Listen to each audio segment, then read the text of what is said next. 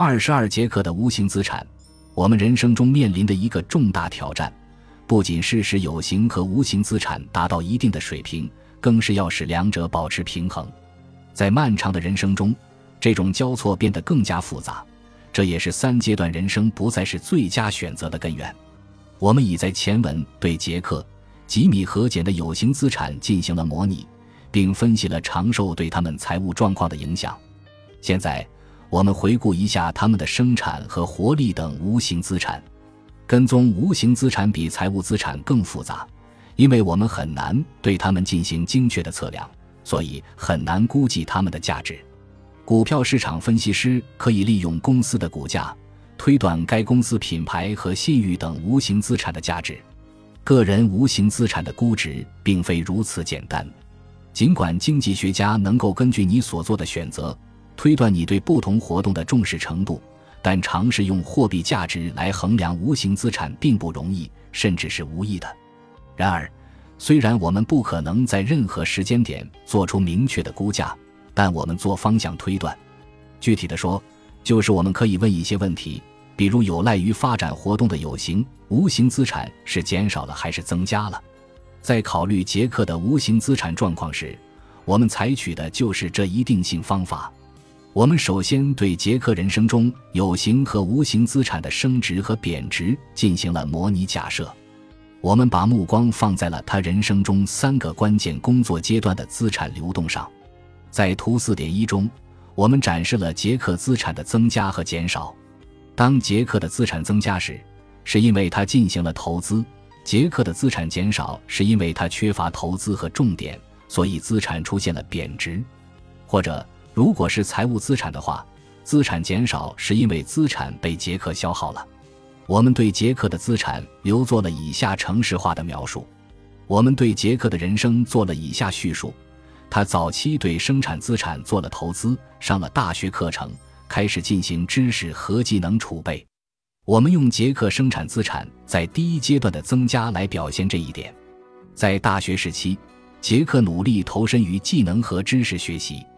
他也在自己所在的领域结交了一些朋友，可以在他的职业生涯中和同辈组建成团体。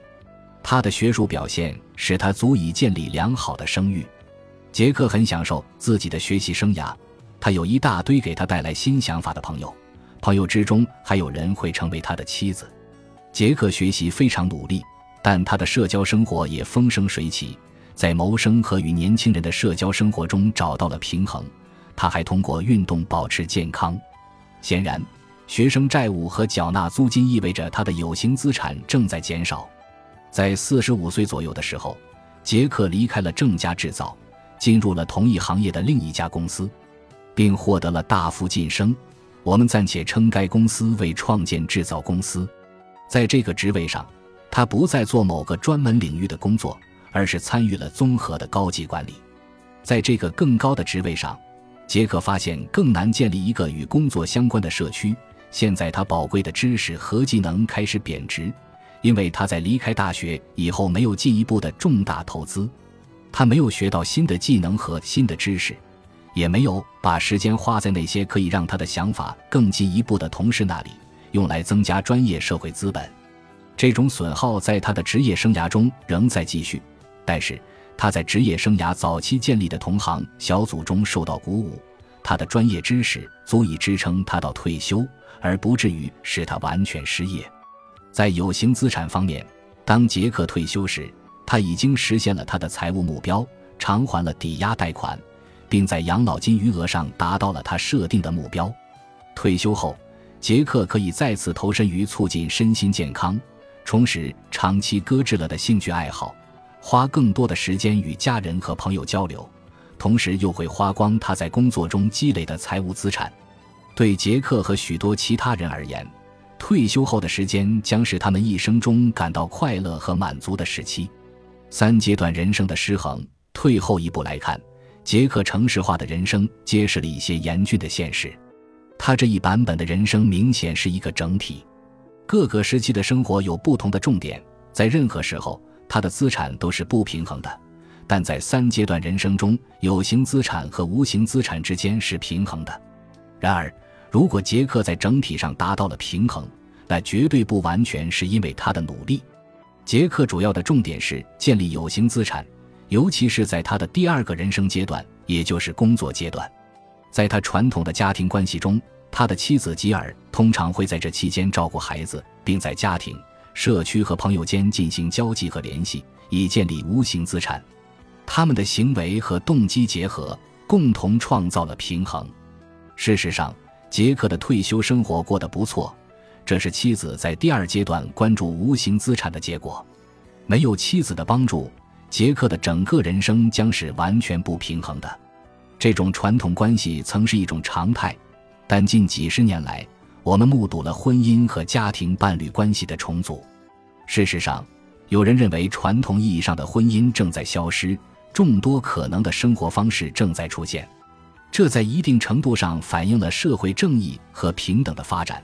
因为妇女在三阶段人生中要求获得选择人生角色的政治权利。作为伴侣，杰克和吉尔的生活或许已经取得了有形资产和无形资产之间的平衡，但很多时候他们作为个人却没有取得平衡。两人事业、就业、收入的家庭数量增加也会对此产生影响。正如我们在前面所说，在某些条件下。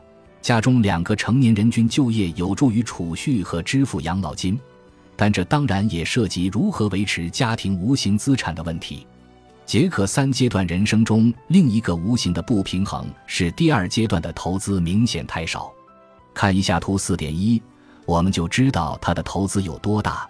他职业生涯的成功是因为他在教育和职业发展阶段对他的生产资产进行了大量投资，在这段时间里。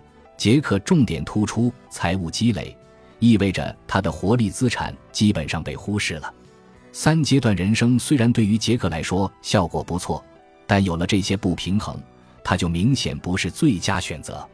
持续工作这个第二阶段更长，会过多消耗重要的无形资产，生产资产也会随时间推移而下降。活力资产消耗会让人想起温迪尼的诅咒。以及受金钱驱使的疲惫和僵尸般的生活，退休这个第三阶段更长，可能听起来很有吸引力，但只有在第二阶段获得了大量财富积累和储蓄的情况下，才能有所支撑。如果管理不当，第三阶段甚至可能会非常乏味。本集播放完毕，感谢您的收听，喜欢请订阅加关注，主页有更多精彩内容。